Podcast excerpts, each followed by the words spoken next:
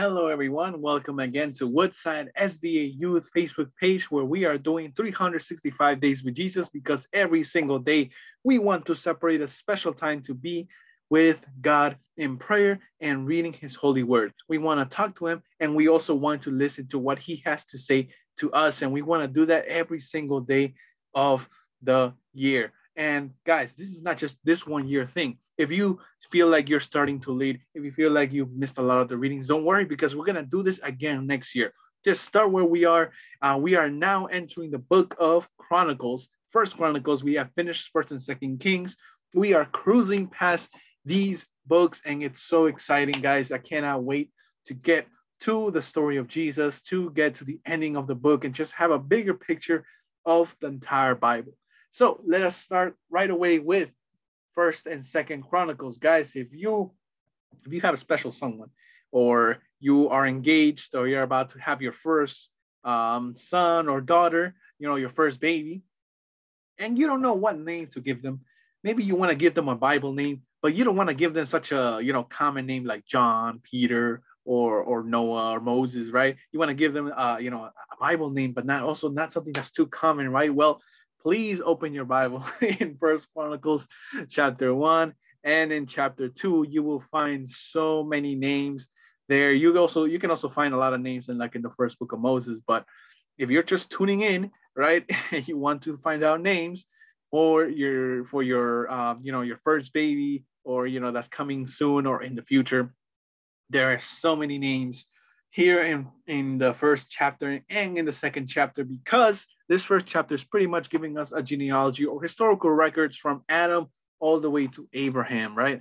And then we uh, we get to Abraham's sons, and in chapter two, it talks about Israel's sons, right? So the the twelve tribes, how they come from. Then we also see um, where other nations came from, right?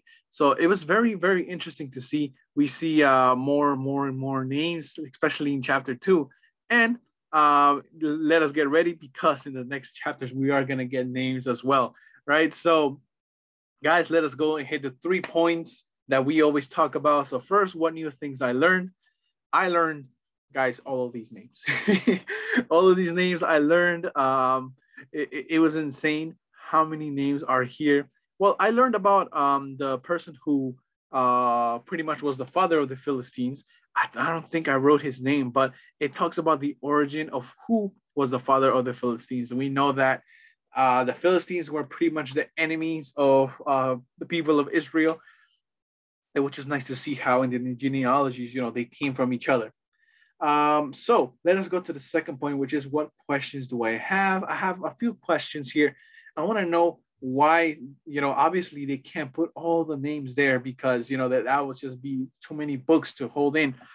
Uh, so i want to know how the author or why the author decided to put the name that we have here because i'm pretty sure they had more sons they had more you know more daughters and stuff like that. Or you know a, a person probably begot this person but that person is not necessarily their child but probably their grandchild right? But just to make the genealogy a little shorter but it's still true you know to their style of writing so, what was the style of writing here that uh, helped the person here create shortcuts or write the names the way he did them so that we can understand, right? A lot of people say it's impossible for, uh, for there to be that many people because the genealogies are too short and human life it was just too much, right?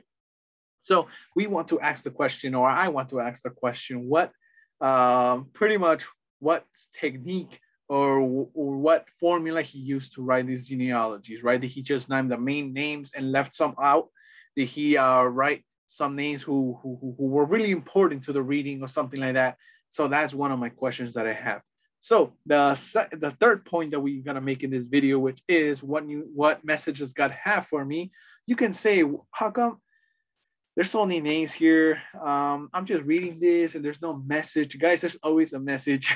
you guys are telling me what is the message here. Um, well, this is one of the messages that God, guys. Here we see the origins of a lot of nations, and a lot of these nations were the enemies of Israel. It's just very not cool because obviously not cool when there's enemies, right? But it's very interesting how the fiercest enemies, you know, we all came from one person the uh, you know the wars that were fought between these two nations you know if we just step back into the records, they were all family one time. They were all, you know, they were all, you know, living together so nicely, but you know, divisions started to happen. Then, uh, you know, you know, and you know, all these uh, problems, arguments started to happen between two sides, and then, you know, which led to wars. Guys, there's many times where we forget uh, that we we are in battle with, you know, with Satan, guys, you know, with evil spiritual powers, and sometimes we decide to get in battle with our own brothers and sisters. We decide to, you know, get in uh, enemy level with a lot of people. We decide, you know, we start to be prejudiced against this group of people. We start being racist to this group of people. We start, you know, hanging out with these type of people, but with other people, no, we won't hang out, right? And uh, we forget to realize that we all came from one person we all came from Adam and Eve, guys. We technically we are all families. Obviously, we have been separated, you know, centuries and centuries of living together. We have separated. You know, we're no longer related, but we are, right? We are all family. And the, the way these chapters put this is where the Philistines came from. This is where the Moabites came from, you know, enemies of the people of Israel.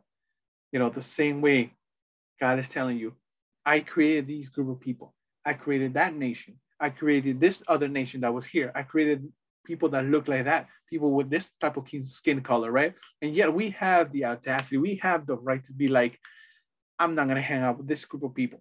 I don't like that race. I don't like those people over here. This race is much better than this other race right here. This group of people are much more, uh, you know, rich than this group of people, and therefore these people are better, right? We start to discriminate everybody. We start to you know make prejudices. And even though sometimes we try to not be like this deep down inside we are you know we do have our biases. We do have our prejudices. And everybody has this. You know one of my professors says if anyone asks me if I, that i'm a racist i will say no. But if they ask me do you are you a zero percent racist? I won't get up. And then he asked he told the whole class everybody here has a percentage of racism in them. You know, and some people were like, that's not true. But in my head, I'm like, oh my gosh, you know, I want to say it's not true.